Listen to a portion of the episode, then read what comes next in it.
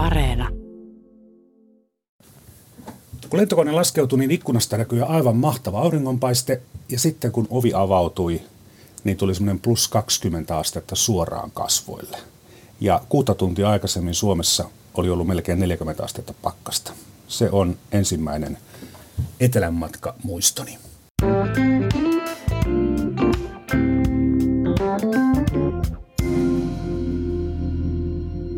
Tämä on Virtasen taloushistoria. Minä olen Juha Virtanen ja studiovieraana on kulttuuriantropologi Tom Selänniemi. Muistatteko te vielä ensimmäisen etelän matkanne? Kyllä, muistan varsin hyvin. hyvin tota, mun matkaluura alkoi, alkoi silloisen tyttöystäväni ja nykyisen vaimoni kanssa Interrailillä, mutta sitten heti seuraavana kesänä, olikohan sitten 87, niin tota, menimme Barcelonaan ja muistan kyllä elävästi juuri äsken kir- kuvailemasi mm. tunteen, että et, et siinä kun se lentokoneen ovi avautui, niin se valtava lämpö ja aurinko suorastaan tulvahti päälle. Ja tota, sen jälkeen se on ollut sitten menoa. Et niin kun, äh, matkailu, se on erittäin riippuvuutta aiheuttavaa, että, että tota, ö, olen, olen suorastaan häpeissäni omasta hiilijalanjäljestäni, mutta ei tälle taudille oikein voi mitään. No mikä on kulttuuriantropologin selitys sitten siihen, että miksi tämmöinen kädellinen nisäkäs haluaa matkailla? No siihen tietenkin monia syitä, mutta tota, kyllä mä kuvailisin sen sillä, sillä tavalla, että tota, se tapa, millä me koetaan asioita silloin, kun me lähdetään matkalle, se on niin erilainen kuin meidän arkikokemus. Ja siitä syntyy tämä, tämä tota, riippuvuus. Eli ensinnäkin, jos ajatellaan vaikka tota, ää, niitä siirtymiä, mitä me tehdään turistina. Me siirrytään paikasta toiseen, mutta me ei siirrytä paikasta paikkaan, vaan paikasta paikattomuuteen. Me ollaan eksistentiaalisesti ulkopuolisia, mm. aina kun me ollaan turistikohteessa, eli me ollaan vierailijoita. Ää, ajattelikin tässä tota siterata kohta kirjoittamaan artikkelia kirjassa Kulttuurin muuttuvat kasvot vuodelta 1999. Siinä on artikkeli Moderni turisti ja klassinen rituaaliteoria, niin on tämmöinen liminaalisuuden käsite. Eli se viittaa välimailla olemiseen. Että jos menee esimerkiksi olohuoneesta makuuhuoneeseen, niin siinä kynnyksen kohdalla ei ole olohuoneessa eikä vielä makuuhuoneessa. Että Juuri onko näin. se semmoisen täydellisen vapauden hetki? Tavallaan kyllä. Mä oon käsitellyt sitä asiaa vuonna Nakki ja Peruna 96 väitöskirjassani Matka ikuiseen kesään, jonka ehkä niin tämä otsikko kuvastaa nimenomaan sitä, sitä tota, liminaalisuuden tilaa. Eli me matkustetaan paikasta paikattomuuteen, eli me ollaan ulkopuolisia. Sitten me matkustetaan ajasta ajattomuuteen. Eihän turistina tarvitse noudattaa. Ei sun herätyskello soi aamulla. Mm. Ei, ei tarvitse tehdä mitään tiettynä aikana. Mutta nämä kaksi konkreettista siirtymää mahdollistaa kaksi muuta siirtymää, kolmannen ja neljännen, jotka on kaikkein tärkeimpiä. Ensinnäkin mentaalinen siirtymä. Äh, siis siitä saakka, kun suomalaiset lähtivät sankoin joukon etelän matkailemaan, niin on, on vitsailtu, että, että kun suomalainen lähtee Kanarialle, niin hän jättää aivonsa narikkaan. Siinä on vissi tämmöinen tota, totuus taustalla, eli me jätetään se arkimina taaksemme. Mm. Mutta se, mikä on kaikkein tärkein, on se neljäs siirtymä. Eli jos me tehdään tämä paikallinen siirtymä, ajallinen siirtymä ja tämä mentaalinen siirtymä, niin se mahdollistaa sen, että me voidaan kokea asioita ihan toisella tavalla kuin, kuin arkielämässä. Ja mulle niin kuin silmätavas silloin kun aikoina, kun mä tein, tein näitä tut, kenttätutkimuksia turistien parissa, niin, niin mä pyysin ihmisiä kirjoittamaan lomapäiväkirjoja.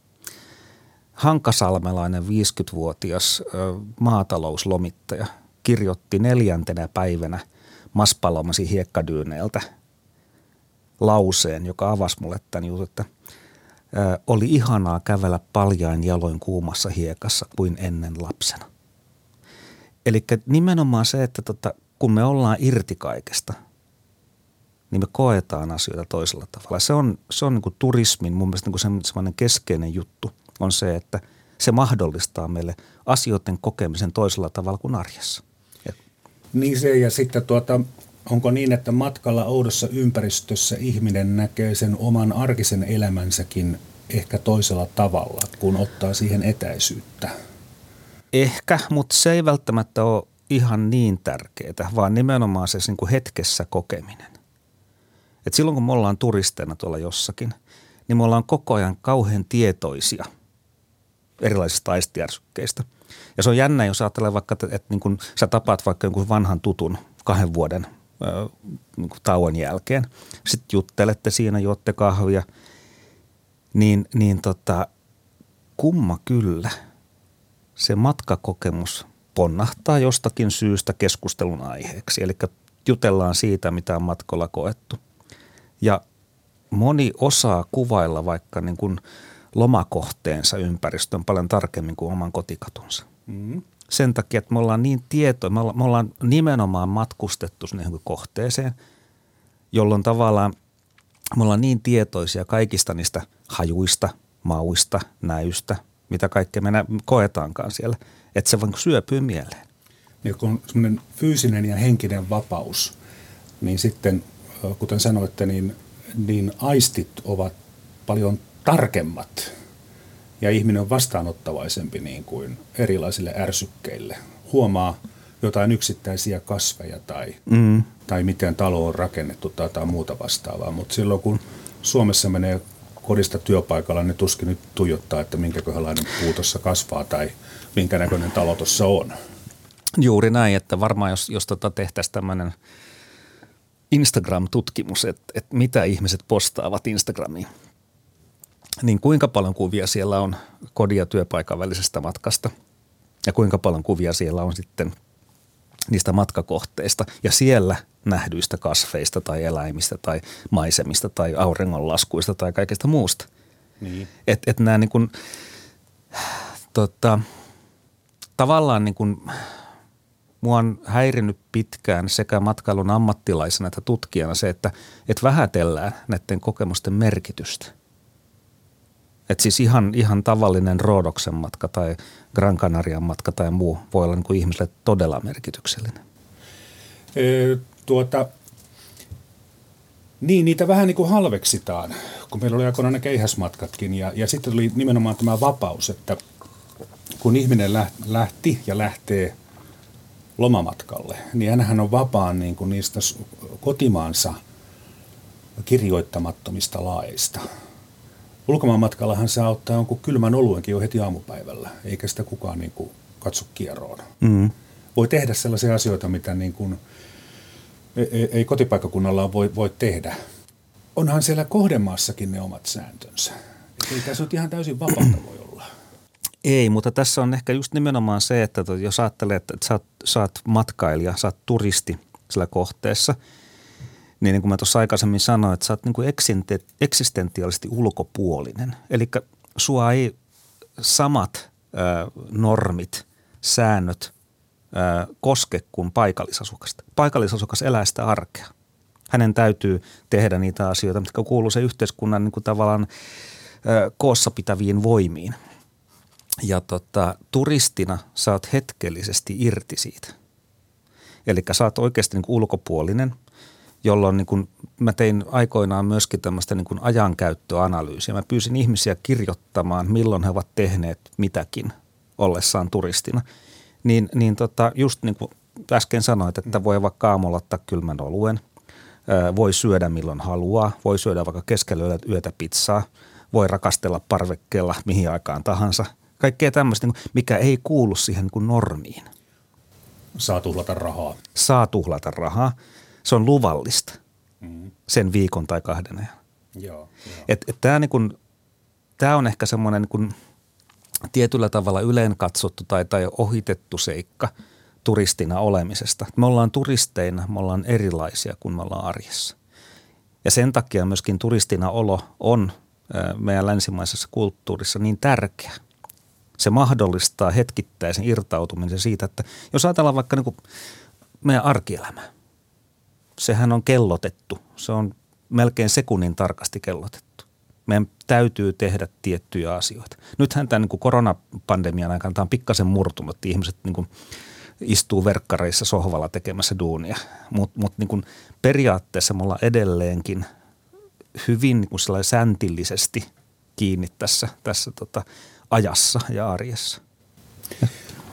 Mutta sitten taas, että, että jos joku ihminen haluaa vapautua siitä arjesta, niin onko nyt pakko mennä lentokoneella monen tunnin päähän? Eikö tämä ihminen voisi niin viettää semmoisen vapaa-viikon vaikka omassa kirkonkylässään tai kaupungissa, että unohtaisi sen kellon ja ottaisi sen oluen aamupäivällä ja kävisi tutustumassa kaikkien, kaikkiin niihin turistikohteisiin, mitkä on siinä kävelymatkan tai lyhyen matkan päässä? No siinä on varmaan se, että tota, et, et se meidän arkiympäristö aiheuttaa niin kuin tämmöisen tietynlaisen, tietynlaisen mielikuvan siitä, että mitä pitää tehdä. Et onhan se tavallaan vähän niin kuin omituista, että miksi ihmeessä pitää matkustaa kauas ollakseen ö, aidosti irti arjosta.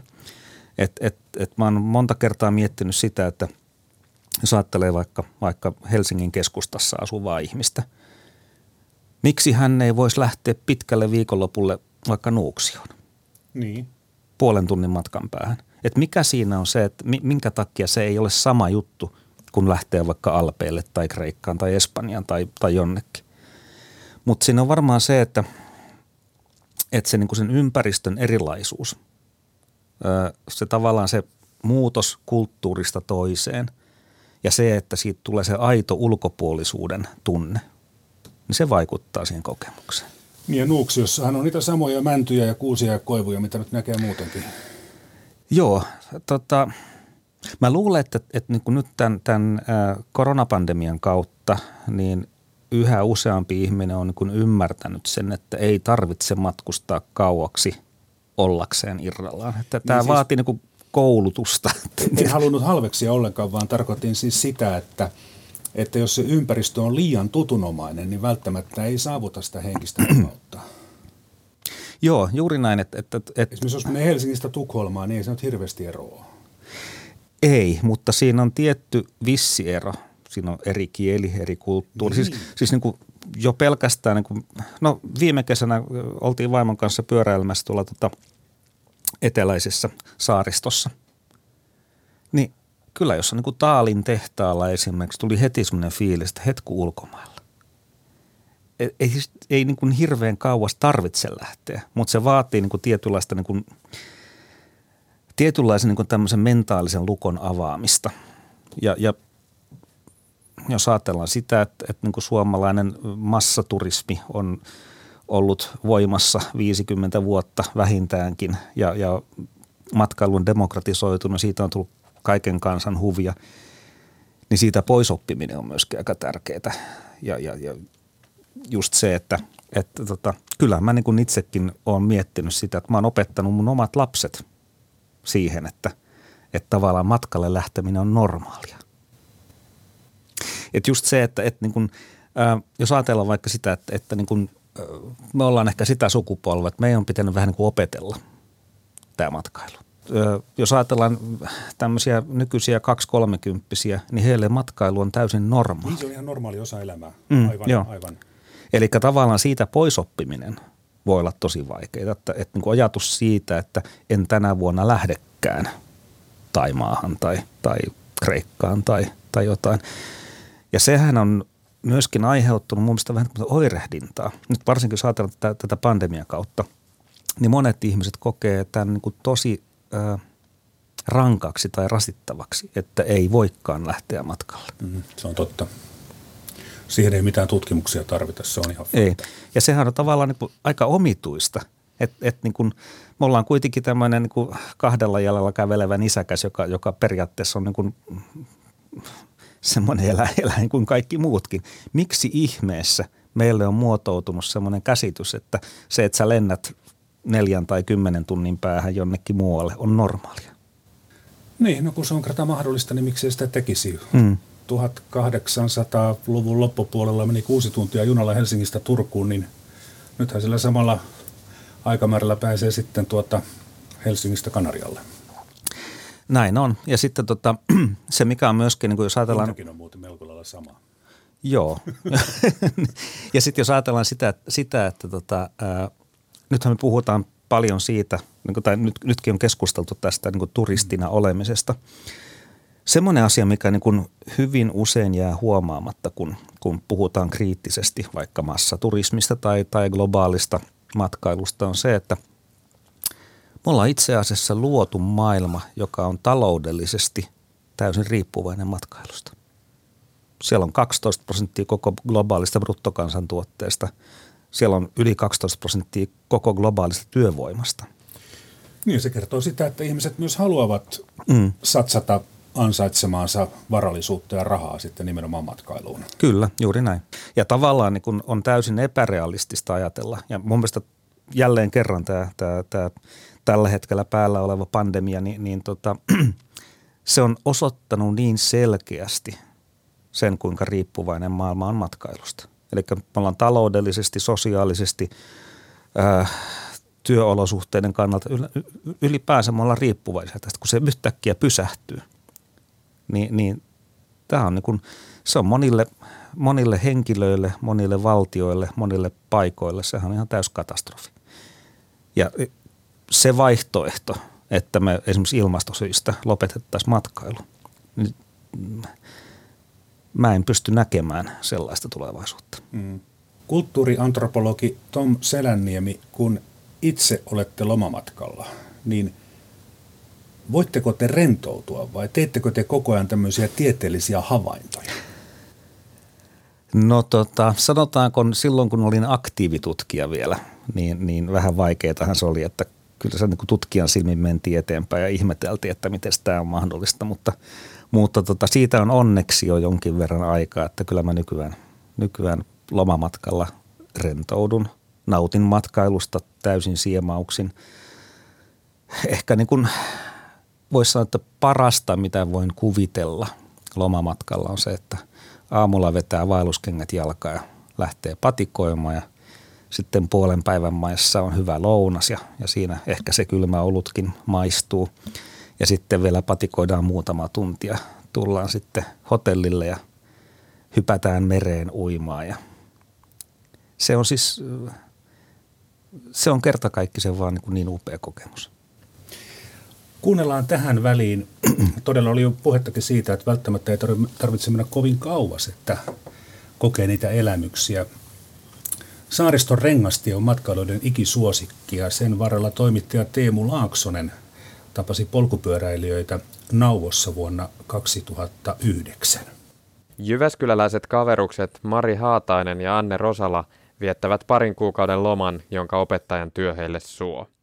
Työstä irtautuminen ottaa oman aikansa. Minä ainakin nukun paljon. Entäs sinä? Mä siivoon varastoja, mitkä on jäänyt talven aikana tekemättä, mutta eipä niitä vielä ole ehtinyt tehdä kyllä. Kestääkö kauan päästä työtilasta lomatunnelmaan? No kyllä siinä kaksi viikkoa aina menee ihan selkeästi, että kuitenkin kun tekee sitten talavehommia, niin... Miten arvioit, osaatko rentoutua? No täytyy sanoa, että joskus tuntuu, että en. että, mutta tietysti se, toisaalta se oma rentoutuminen on sitten taas semmoista, että silloin tykkää tehdä semmoisia kotihommia ja semmoisia, että se on melkein niin kuin sitä sitten. Että ihan semmoista paikallaan makaamista, niin se ei kyllä onnistu oikein multa. Entä sinun rentoutumiskeinosi? No mulla se on ehkä sitten enemmän sitä paikallaan olemista, mutta ihan kivaa sekin. Ja se rentoutuminen onnistuu? Kyllä se yleensä onnistuu. Sitten ainakin kun rauhassa saanut olla vähän aikaa lomalla, niin sen jälkeen ihan hyvin. Onko jotain, mitä aina pitää ottaa mukaan, kun lähtee lomareissulle? No sisustuslehtiä, joita ei saanut eilenkään lukea, kun piti alkaa nukkumaan, kun sanottiin, sanottiin että valot pois. No täällä on valon sammuttaja vieressä. Onko sinulla jotain vakiovarusteita mukana? Uh, ei tuntu äkkiä mieleen. Kai se vähän vaihtelee reisusta riippuen. Näin tuumivat siis Mari Haatainen ja Anne Rosala Nauvon keskustassa kaupan edessä polkupyörineen. Heillä matka oli alkanut edellisenä päivänä Kaarinasta ja edessä oli vielä noin 200 kilometriä saariston rengastiellä. Ainakin alkuun samaa reittiä polkeva lahtilainen Mikko Kerttula kantaa reissuillaan mukanaan kameraa. Valokuvaajaksi opiskelen, niin mulla on kamera koko ajan mukana. Että tarkoitus olisi vähän tässä paikallisia ehkä häiritä samalla tavalla kuin itsekin. Aivan. Onko jotain muuta, joka aina kulkee mukana lomalla? No yleensä on ollut myös videokamera, mutta nyt, nyt on keskittynyt tuohon valokuvaamiseen. Se on, se on niinku sellainen tämän hetken ainoa väline, mikä kulkee mukana. Et se on aina pakko tunkea mukaan tähän. Tuossa etukorissa se kulkee. Jaha, siinä todettiin, että kaksi viikkoa menee ennen kuin pääsee lomatunnelmaan pois niistä työasioista ja muista vastaavista. Tom Selänniemi, kun näitä tätä matkailua ja matkailijoita on määritelty niinkin, että on aktiiviset ja passiiviset, sitten on taas toisaalta tuttu ja turvallinen tai outo ja jännittävä. Sitten on irti normeista tai normien mukainen. Jo pelkästään näistä eroista voi muodostaa todella paljon erilaisia matkailutapoja ja matkailijoita, niin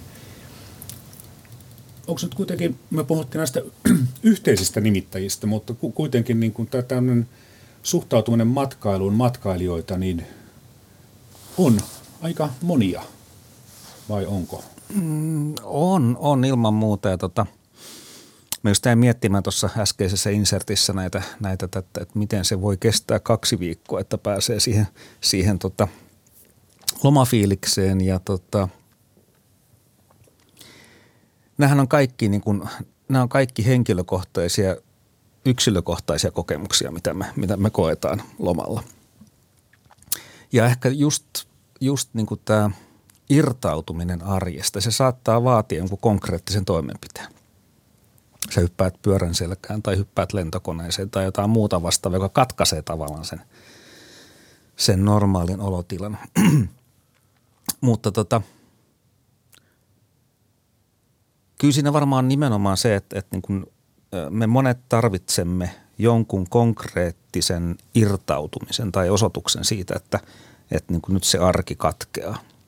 Oli se sitten matkalle lähteminen tai remontin aloittaminen tai ylipäänsä joku semmoinen, mikä ei kuulu siihen arkeen. Jos, jos vaan niin kuin jää lomalle ja sitten jatkaa niin kuin sitä tavallista arkea, niin välttämättä siellä, se niin kuin irtautuminen tai rentoutuminen ei ihan heti alakkaan. Mm. Huomasin aikoinaan nuorempana hirvimetsälle lähtiessä niin, että kun laittaa ne metsästysvaatteet päälle ja aseen kuntoon ja pakkaa reppuun kahvit ja – evät, niin siinä jo ikään kuin, niin kuin muuttuu, se rooli muuttuu. Että enää ei olekaan se, se normaali ihminen, vaan, vaan sitten onkin jo ihan toisen tyyppinen ihminen. Ja se toisaalta oli henkisesti aika rentouttavaa. Ja varmaan jotkut golfaritkin ehkä ovat kokeneet samaa. Tai intohimoinen pilkkiä, kun pääsee pois kotoa muutamaksi tunniksi jälleen. Joo, tämä on nimenomaan se, että tota, siitä on, on, on itse asiassa aika paljonkin tutkimuksia tehty. Tota, on kaksi erittäin vaikea, sukunimistä henkilöä, Johan Huitsinga ja Mihail Csikszent Mihaili, jotka on, on nimenomaan tutkinut leikkivää ihmistä ja floatilaa. Eli jos ajatellaan sitä, että, että, niin kun, että sä pystyt kokonaan irtautumaan arjesta, niin se vaatii jonkun tämmöisen jutun, missä sä niin pääset siihen floatilaan. Mä luulen, että se hirvemetsällä lähteminen on, on yksi juttu. Tai se, että sä pistät ne vaelluskengät jalkaan ja lähdet patikoimaan. Mä oon itse 30 vuotta pelannut sulkapalloa ja se on niin kuin se, se tunti kerran viikossa, niin sinä aikana ei pysty ajattelemaan mitään muuta. Se, mm. se vetää niin, kuin niin mukaansa. Ja mä luulen, että kun matkailussa on, on hyvin pitkälle sama juttu, että se, tota, se on niin intensiivinen kokemus, että sä et oikeastaan voi ajatella arkisia asioita, vaan sä lähdet siihen niin kuin leikkiin mukaan. Ihminen on leikkivä eläin. Mm, aivan, aivan. Nyt sitten matkailu, jos paheksutaan, se vie hirveästi rahaa, siitä tulee hiilidioksidipäästöjä ja sitten tota, muita paremmat ihmiset, eli tämmöiset akateemisesti sivistyneet yleensä, niin moittivat sitä, että siellä se rahvas vaan köllöttelee jossain aurinkotuolissa Kanarialla tai Roodoksella, e-, eikä sivistä itseään, että kunnon ihminen kiertää kaikki maailman museot läpi siellä matkakohteessa. Niin niin tuota, äh, onko tämä myös sitten semmoinen niin vähän statuskysymys, että voi sanoa, naapuri tulee Kanarialta, niin itse voi sanoa naapurille, että minäpä olinkin New Yorkissa. Kyllä varmaan, mutta tavallaan niin tämä matkailun statusarvo, niin sehän on romahtanut jo kauan aikaa sitten.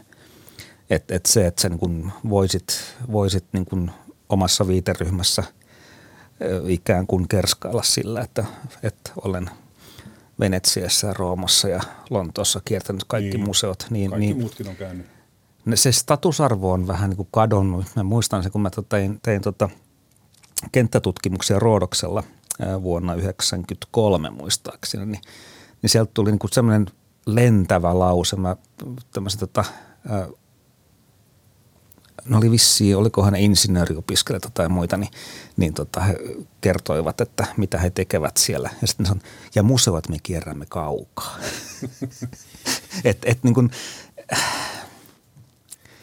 ja mähän on tehnyt siis tutkimuksia niin, kuin maa, niin sanotusta maallisesta pyhinvaelluksesta Akropoliille. Se oli, mä tein graduun ja lisensiaatin työni siitä. Mä halusin nimenomaan ymmärtää, että miksi ihmiset menevät Akropolille.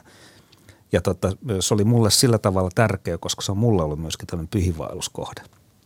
Ja sitten kun mä lähdin tutkimaan ä, turistien kokemuksia ä, Gran Canarialla, Rodoksella, Bodrumissa,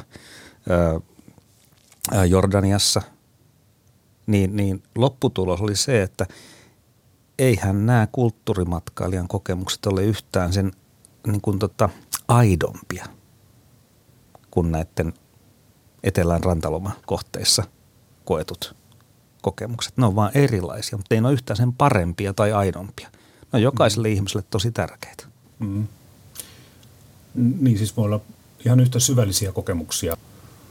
Ihan se varpaiden heiluttaminen merivedessä kuin se, että näkee jonkun taulun jossain. Aivan. Että ei, ei, ei näitä niin kuin tota, niin kuin kulttuuriantropologin näkökulmasta, niin näitä ei voi arvottaa toisiaan paremmaksi ne on erilaisia, ne on ihmisille merkityksellisiä ja, ja tota, kyllä mä niin kuin itsekin tiedän sen, että, että siis mähän olen, olen sekä etelän matkaaja että kulttuurimatkaaja ja, ja en mä voi niin kuin lähteä niin kuin omasta kokemusmaailmasta sanomaan, että oliko nyt se, se, se tota patikkaretki siellä jossain Turkin rannikolla, oliko se parempi vai huonompi tai arvokkaampi kuin, kuin tota British Museumissa koettu mm, kokemus. Mm.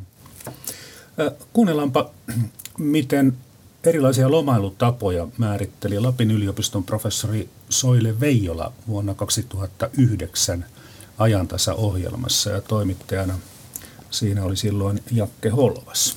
Matkailun kulttuuritutkimuksen professori Soile Veijola, jos yritetään ymmärtää lomailua, niin mitä erilaisia lomailutapoja tai lomailutyyppejä kannattaa huomioida – lomailun tyypeistä ja tämmöisen niin loman, lomalle haluamisen tyypeistä ehkä voisi tehdä nopeasti luokittelun, johon kuuluisi vaikkapa ensinnäkin itsensä voittaminen, toiseksi itsensä alittaminen ja kolmanneksi sitten itse, itsen hoitaminen tai itsestä huolehtiminen, neljänneksi sitten itse, itsensä sivistäminen – ja sitten ehkä vielä viidenneksi voisi olla tuo itsensä nostaminen.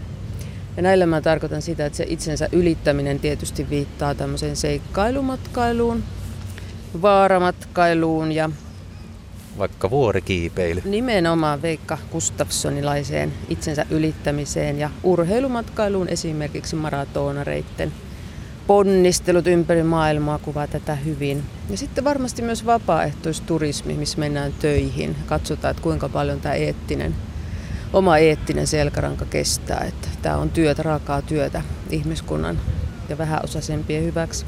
Ja sitten tämmöinen madventurismi, madventurismi, jossa tota, reppumatkaillaan pitkään ja syödään niitä apinan aivoja, niin varmaan on tätä itsensä ylittämistä. Ja sitten tämä itsensä alittaminen, joka tulee loogisesti tästä mieleen, niin voisi olla sitä, että mennään vaan löhöilemään tai mennään vaan juomaan viinaa tai harrastetaan seksiturismia. Että tavallaan tehdään semmoisia asioita, mitä ei arjessa tehtäisi. Ja oma ehkä semmoinen arkinen eettinen koodi ei salli. Mutta sitä voisi ajatella, että se on itsensä alittamista tavallaan. Ja sitten tämä itsen hoitaminen, niin siitä tulee mieleen nämä kylpylämatkat, hemmottelumatkat ja varmaan myös tämä hiljaisuusmatkailu. Ihmiset haluaa päästä jonnekin, missä ei ole, ei ole möykkää eikä informaatiohälyä. Niin, vetäytymiset, retriitit ja aivan, ehkä tässä on sitä uskonnollista. Uskonnollista ja sitten hiljentymistä joko Jumalan tai luonnon tai jonkun muun voiman ääreen. Ja myös sitten täytyy, täytyy muistaa myös shoppailu, että se on monelle itsensä hoitamista tavallaan ja se on, siinä on tämmöinen terapeuttinenkin merkitys, vaikka, vaikka on sillä tietysti muitakin. Ja sitten tämä mun neljäs idea tästä itsensä sivistämisestä ei itse asiassa tietenkään ollut minun idea, vaan se on se klassinen, moderni kulttuuri, matkailu, jonka juuret on siellä Grand Tourissa 1600-1700-1800-luvun Euroopassa. Eli sitä ilman muuta edelleen jatketaan ja voisi ajatella, että tämä nykyajan itsensä sivistäminen voisi olla tämmöistä vaikka harrastusmatkailua, että sä oot intohimoinen vaikka flamenkon tanssia, niin sä meet tanssiin Madridiin tai Barcelonaan sitä flamenkkoa. Tai sitten joku muu, muu tämmöinen harrastus. Ja tietysti meille tutkijoille tiedematkailu on tämmöistä itsensä sivistämistä, mutta ihan kelle tahansa, joka haluaa oikeasti tutustua vieraaseen kulttuuriin, niin se on sitä ja oppia siitä. Ja sitten se viides olisi sitten tämä itse nostaminen, niin tavallaan semmoinen statusmatkailu.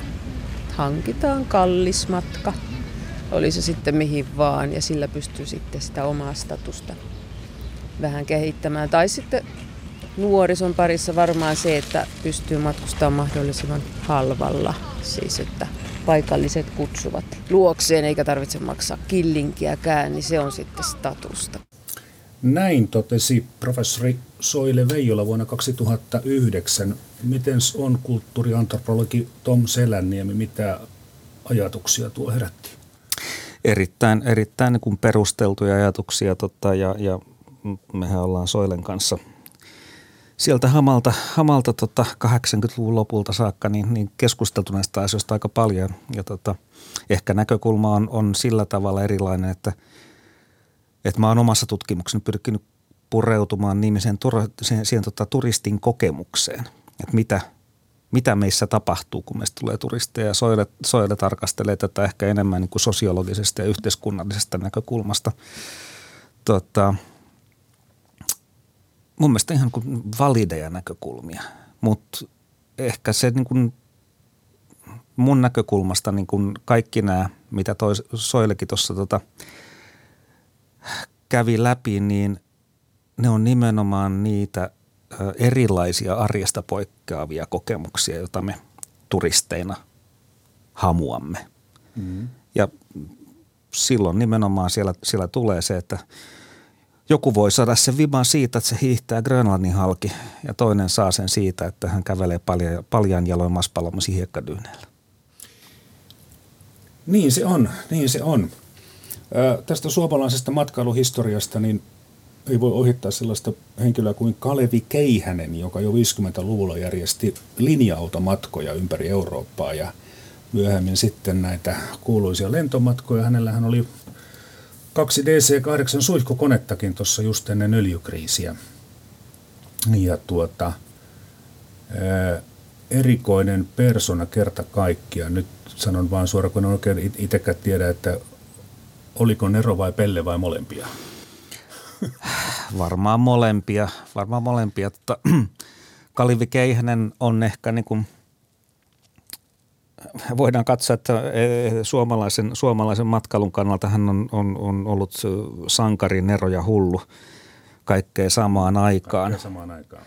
Ja tota, kyllähän äh, Keihäsen toimien perustalla voisi sanoa, että tämmöinen niin kuin, äh, ulkomaan matkailun demokratisoituminen – tapahtui. Että et oikeastaan keihäsen jalanjäljissä tuli sitten aurinkomatkat ja, ja finmatkat ja, ja ylipäänsä tämmöinen niin ajatus siitä, että, että niin kuin etelän matkoilla voi mennä. Mä, mä tota, muistelen omaa lapsuuttani Pohjanmaalla. Mä oon siis mä oon pienviljelijäperheestä kotoisin – ja tota, vuonna 1986, siis 1986, mm. ää, mun vanhemmat päätti myydä lehmät pois. Aika myöhään. Ja tota, ää, siihen saakka mun mielestä niin kun, ää, aivan osuvasti mun äiti oli kuvannut etelän matkalla, että se on joutavaa. Mm. Se on siis turhaa, joutavaa. Lehmät myytiin pois. He lähtivät kahdeksi viikoksi Plaine Linglesiin tulivat muuttuneena ihmisinä takaisin. Ja lähtivät varmaan toisenkin kerran. kyllä, kyllä. Et, et niin kuin, kyllähän se niin kuvastaa niin kuin meidän tämmöistä asennoitumista siitä, että musta se, se joutava, siis pohjalainen ilmaisu joutava on niin loistava tässä. Keihäsmatkojen perustaja toimitusjohtaja Kalevi Keihäden, vaikka tuossa vähän epäilinkin, että millainen ihminen hän oli, mutta ainakin häntä voi ihan reilusti kehua siitä, että hän tosiaan demokratisoi tämän matkailun. Hän liikemieskyvyillään pystyi järjestämään suomalaisille halpoja lentomatkoja etelän kohteisiin? Mm, jo tiettyyn rajaan saakka, mutta kyllähän tota, sitten keihäsmatkojen ja Spare Airin konkurssit sun muut niin kuvasti myöskin sitä, että ei se välttämättä ollut ihan liiketaloudellisesti niin. viisasta ja kannattavaa, niin. mutta hän oli, hän oli edelläkävijä ja, ja tavallaan loi sitten sen maaperän, jonka pohjalle sitten tämmöiset menestyvät yritykset, niin kuin Finnair-konsernin matkanjärjestöt sun muut toimivat. Että, että se kymmenen vuotta, kun mä olin itse aurinkomatkalla töissä, niin se oli, oli tota siis tämmöisen matkailun kulta-aika, että voisi sanoa, että, että niin kuin rahaa tuli ovista ja ikkunasta sisään ja, ja tavallaan niin kuin ei näkynyt mitään rajaa sille. Keihänen ei kovin monta haastattelua Ylelle ole antanut tai sitten, sitten häneltä ei ole sellaisia pyydetty, veikkaan kyllä jälkimmäistä, mutta yksi harvinaisuus on vuonna 1981 esitetty toimittaja Matti Haran Omat levyt-ohjelma, jossa Keihänen vieraili. Minulla oli varattuna sata vuodetta yhteen hotelliin Espanjassa. Ja tämä sata oli minulla monta vuotta Eli kun viikonloppuna lähti sata henkeä, niin tietenkin samalla kertaa palasi sata sieltä, jolloin sata oli jatkuvasti. Kun mä olin sopimuksen tehnyt, meni uudestaan käymään muutaman kuukauden kuluttua. Hotellin johtaja tulee minun luokseni ja sanoo näin, Kalevi, mitä me teemme? Meillä on lounas kello 13. Meidän keittiömestari on sen huolella ja salaa valmistanut. Ja ne, meillä kun on se espanjalaisen tapaan neljä ruokalajia, aina alkuruoka joku keitto, toisena kala muodossa toisessa, kolmantena on liha muodossa toisessa ja neljäntenä on jäätelö tai riippuen tai joku, joku kakku tai jotain. Minulla on täällä kaikkiaan tuhannen vuodepaikkaa tässä hotellissa ja vieraina niin itävaltalaisia, sveitsiläisiä, ranskalaisia ja niin edelleen. Ja kun nämä perheet ja näistä maista tulevat perheet istuvat pöytään, valitsevat viinit, merkit ja niin edelleen. Mutta kun te suomalaiset tulette, niin te huudatte vaan, emme mitään rehuja tänne ole tullut syömään. Libre ja vodkaa vaan. Mm. Mitä tehdään? Minä siinä hetken aikaa mietin, minä sanoin hotellin omistajalle, että keitäpä sille suomalaisille perunoita iso kattilallinen. Ja älä paista niitä lihoja ja kaloja oliviöljyssä, koska Suomessa ei tunneta oliviöljyä, vaan jossain muissa. Hotellin omistaja sanoi, että minäpä juttelen keittiömestarin kanssa. Ja niin hän jutteli. Seuraavana päivänä tuli vastaus. Keittiömestari kieltäytyi valmistamasta. Mä sanoin, miksi? No sen vuoksi, että keitettyä perunaa tässä maassa, keitettyä perunoita annetaan eläimille ja jos jää, niin kerjäläisille. Sellaista tar- tarinaa Kalevi Keihänen kertoi kulttuuriantropologi Tom Selänniemi. Oliko tuossa vähän puolet omia vai onko toi voinut olla oikeasti totta? No kyllähän siinä varmaan jonkun asteinen totuuspohja voi olla, tota, mutta, mutta tota, Keihäsen tarinat tuntien, niin, niin varmaan oli vähän niin kuin pistetty omiakin joukkoon. Nämähän on tämmöisiä niin kuin, miten se sanoisi, meillä on tämmöinen tietynlainen äh, –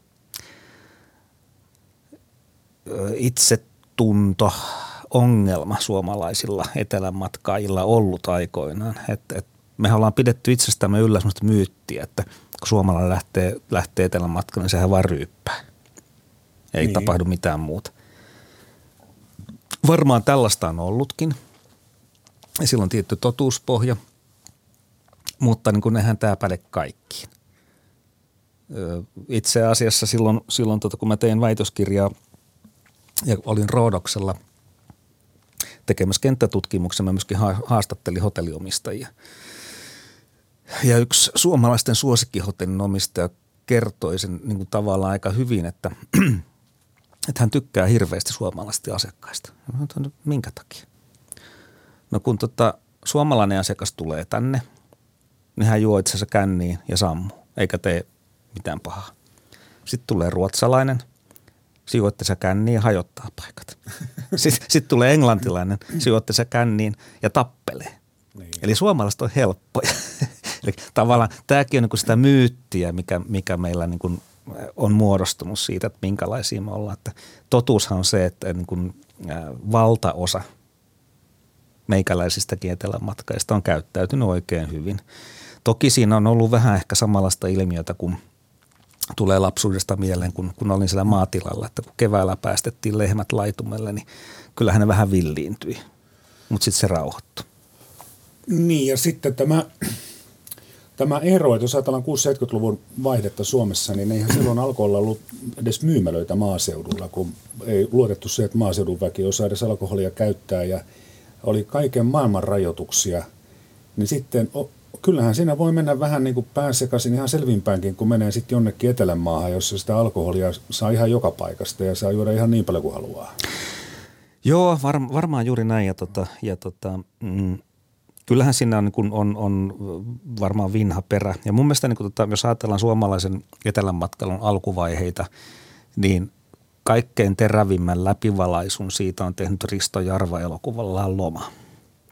Et se, on, se on loistava lainausmerkeissä dokumentti siitä, että miten sitten sillä bussissa lauletaan kotimaani ompi Suomeen ja – juodaan liikaa viinaa ja tapahtuu kaikenlaista tämmöistä, niin, niin tota, se on aika hyvä niin kuin, kuvaus siitä suomalaisen etelänmatkailun alkuvaiheesta. Mutta mut sen jälkeen, tota, jos ajatellaan vaikka tänä päivänä, jos me katsotaan, katsotaan että minkälaisia, minkälaisia kokemuksia ihmiset kokevat tuolla ulkomaanmatkoilla, siellä pyöräillään, patikoidaan, käydään näyttelyissä, syödään hyvin, tehdään kaikkea tämmöistä, että – et meillä on niin vähän ehkä jäänyt tämmöinen turhankin negatiivinen ää, kuva siitä, että mitä me tehdään matkoilla. Niin, sitä paitsi sitä alkoholin kanssa voi läträtä Suomessakin nykyään paljon vapaammin. Ei tarvitse lähteä mm. Espanjaan sen takia. Kyllä, joo. Niin, että sitten kun sinne lähdetään niin jonnekin välimerille tai vähän kauemmas, niin nautitaan sitten ihan niistä muistakin. Mm, kyllä. Asioista. Tavallaan niin kuin just se, että, että, että, että niin kuin – enää ei ole semmoista niin kuin vapautumisen tunnetta niin kuin nimenomaan alkoholin käytön suhteen siinä, siinä etelän matkailussa. Ehkä pikemminkin voisi sanoa, että, että voidaan ajatella, että se olisi niin kuin sen matkan hukkaan heittämistä, jos, hmm. jos siellä läträtään. Hmm. Mutta matkailla voi, vaikka ei tee pitkiäkään matkoja, Ruotsin laivat on tällainen, kun mennään tarpeeksi kauas historiaan, kun kaikilla ei ollut, ihan kaikilla ollut vielä varaa 60-luvullakaan lentokoneella lentää edes Espanjaan saakka, niin Ruotsin laivat oli tämmöinen ikkuna ulkomaailmaan. Semmoista niin kuin aitoa matkailua, ettei enää käyty sukulaisten luona jossain Itä- tai Länsi-Suomessa tai, tai Etelä- tai Pohjois-Suomessa, vaan me päästiin ihan ulkomaille saakka.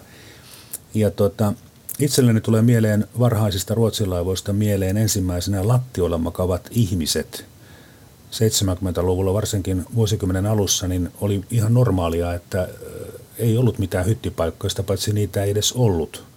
Et vasta vuonna 1985 valmistuneessa Marjellassa oli hyttipaikka kaikille matkustajille. Tämä kuulostaa niin kuin, että tämä tapahtui niin kuin vähän oudon myöhään. Kulttuuriantropologi Tom Selänniemi, oltiinko me nyt sitten niin köyhiä, että hyttipaikat koettiin tarpeelliseksi vasta 80-luvulla? No siihen on varmaan monta syytä, minkä takia näin oli. Ö, alun perinhan nämä oli vain niin yhteysaluksia Suomen ja Ruotsin välillä, kuljetettiin rahtia sun muuta. Ja sitten, sitten syntyi tämä, tämä tota, seisova pöytä katkarapuineen sun muineen.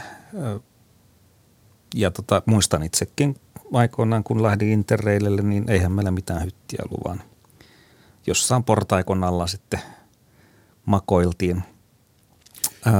Mutta mut se oli ihan normaalia kulttuuria siihen aikaan. Sitä se oli ihan normaali, joo. joo, tuijutta, joo kyllä. Ja itse asiassa tämä, tota, jos ajatellaan sitä niin kuin turistina olemista, niin, niin, niin sitten kun reittilaivat siirtyivät myöskin risteilyliikenteeseen, niin silloinhan tapahtui tämän mielenkiintoinen ilmiö. Tämä 24 tunnin risteily ei yhtään mihinkään. Niin, ei yhtään mihinkään. Eli lähdettiin vaan pois ja sitten tultiin takaisin, mutta ei käyty missään. Niin, paitsi siinä henkisesti vapaassa tilassa. Aivan. Hmm. Eli sehän oli tavallaan niin tämmöinen niin irtautumisriitti melkein puhtaimmillaan. Eli kun ankkurit lähtivät satamasta, sen jälkeen oltiin irti se 20 tai 24 tuntia, kunnes tultiin takaisin. sehän on, se on aika puhtaaksi viljelty muoto tämmöisestä irtautumisesta.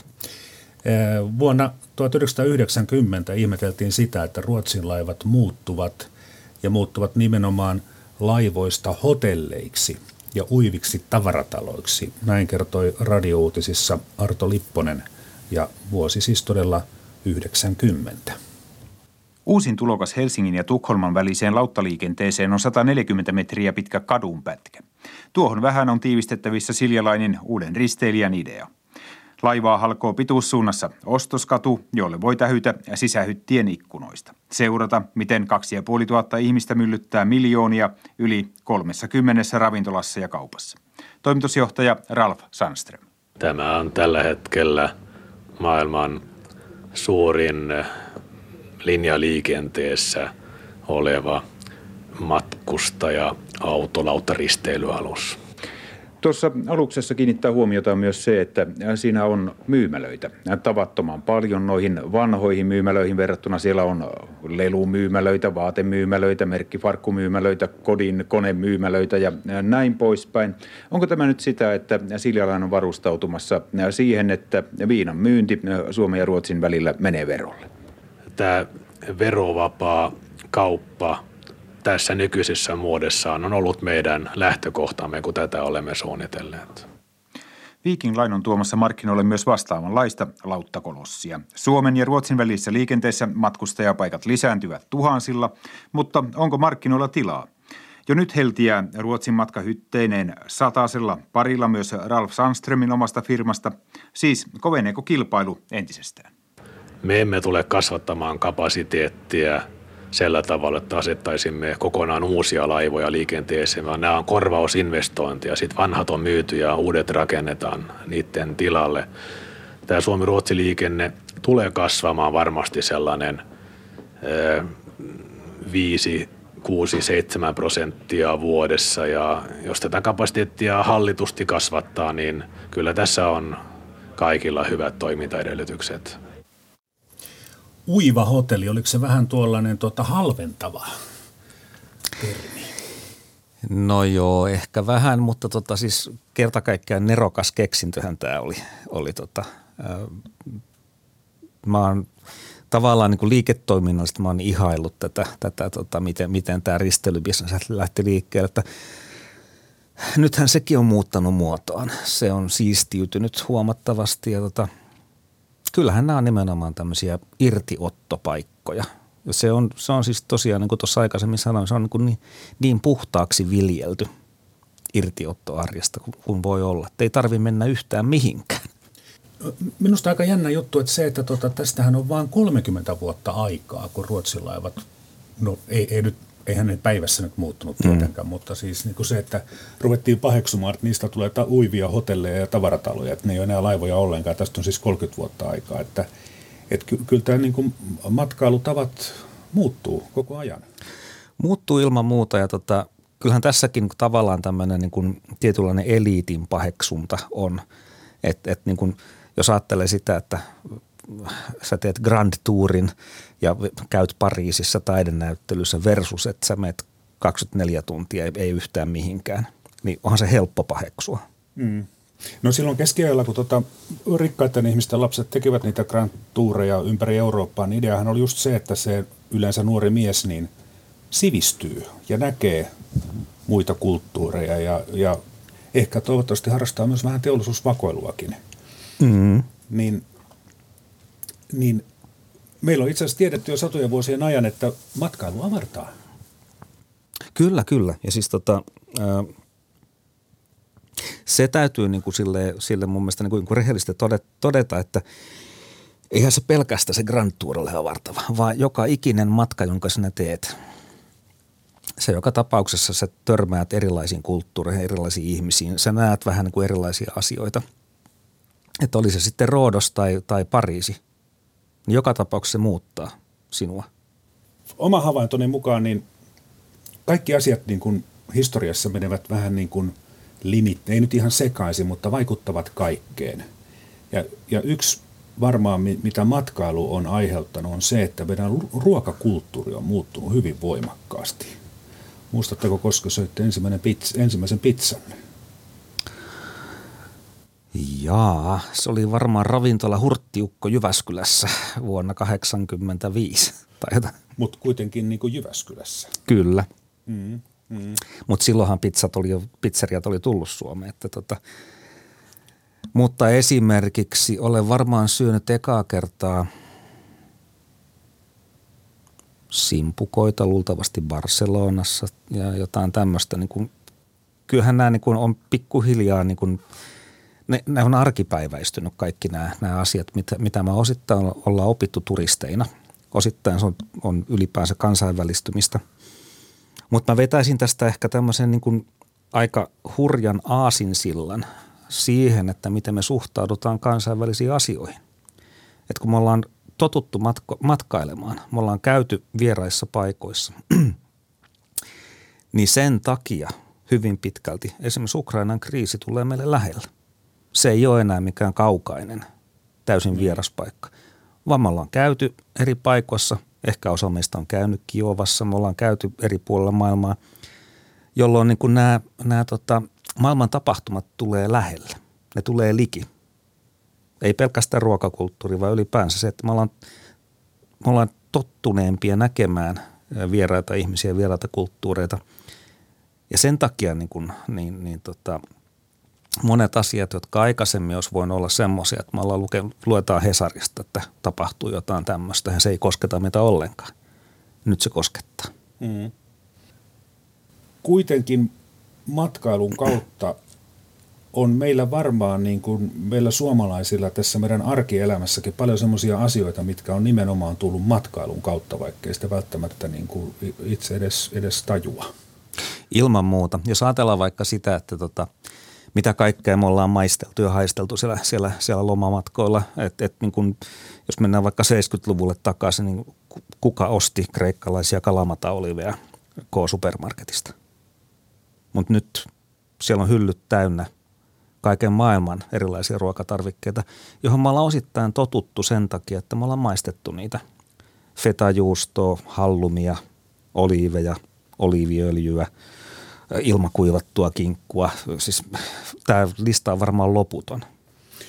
Tuli mieleen, että jos jossain matkailumuseossa, niin siellähän voisi olla suomalainen ruokakauppa 70-luvulta, että ihmiset näkisivät, että mit, mitä kaikkea sieltä puuttuu. Aivan, aivan, kyllä, kyllä.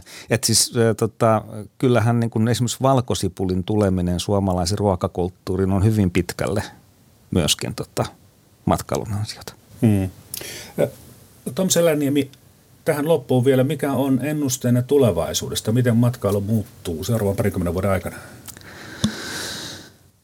Ilman muuta tässä niin kun on, on muutama tämmöinen selkeä megatrendi – Ilmastoahdistuksen myötä lähialueen matkailu tulee lisääntymään, eli ihmiset on tietoisia siitä omasta niin hiilijalanjäljestään.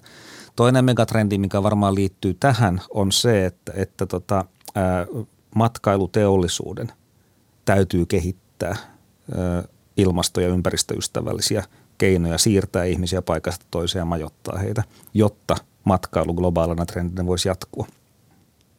Mä en näe oikeastaan niin kuin mitään sellaista tulevaisuutta, jossa matkailu ikään kuin loppuisi tai, tai huomattavasti vähenisi, vaan me ollaan sen verran tota, fiksuja nisäkkäitä, että, että me kehitetään keinot, jolla tätä matkailuteollisuutta pystytään ylläpitämään. Mutta varmaan se, että niin kuin yhä enenevässä määrin myöskin ymmärretään se, että ei välttämättä aina tarvitse lähteä kauas, jotta pääsisi pois. Hmm reppu tai rinkkakin riittää. Juuri näin. Kiitoksia.